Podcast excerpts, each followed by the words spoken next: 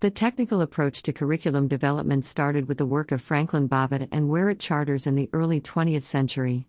These two men laid the foundation upon which Ralph Tyler would develop the quintessential curriculum development model in the middle part of the 20th century. Bobbitt and Charters were some of the first to see curriculum as something that could be developed scientifically. Bobbitt believed that a general plan of the curriculum could happen through analyzing the various tasks of the curriculum. From these different tasks, came the objectives of the curriculum. For example, in an English class, one activity is developing paragraphs. Therefore, writing paragraphs should be one objective that is a part of the larger English curriculum. The evidence of a well written paragraph was an indication that the student had achieved the objective.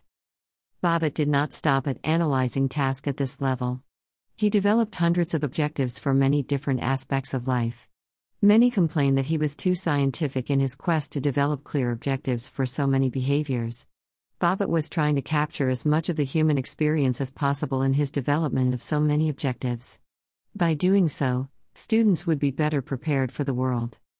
Charters developed a simple four step process for developing curriculum 1. Select objectives. 2. Divide objectives into activities. 3.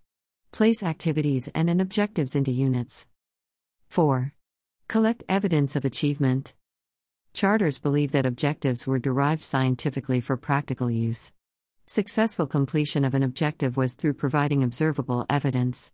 This simple four step process would influence one of Charters' greatest students, Ralph Tyler. Each of these men were a product of their era. The age of modernism was a time in which people believed that science could solve the woes of the world.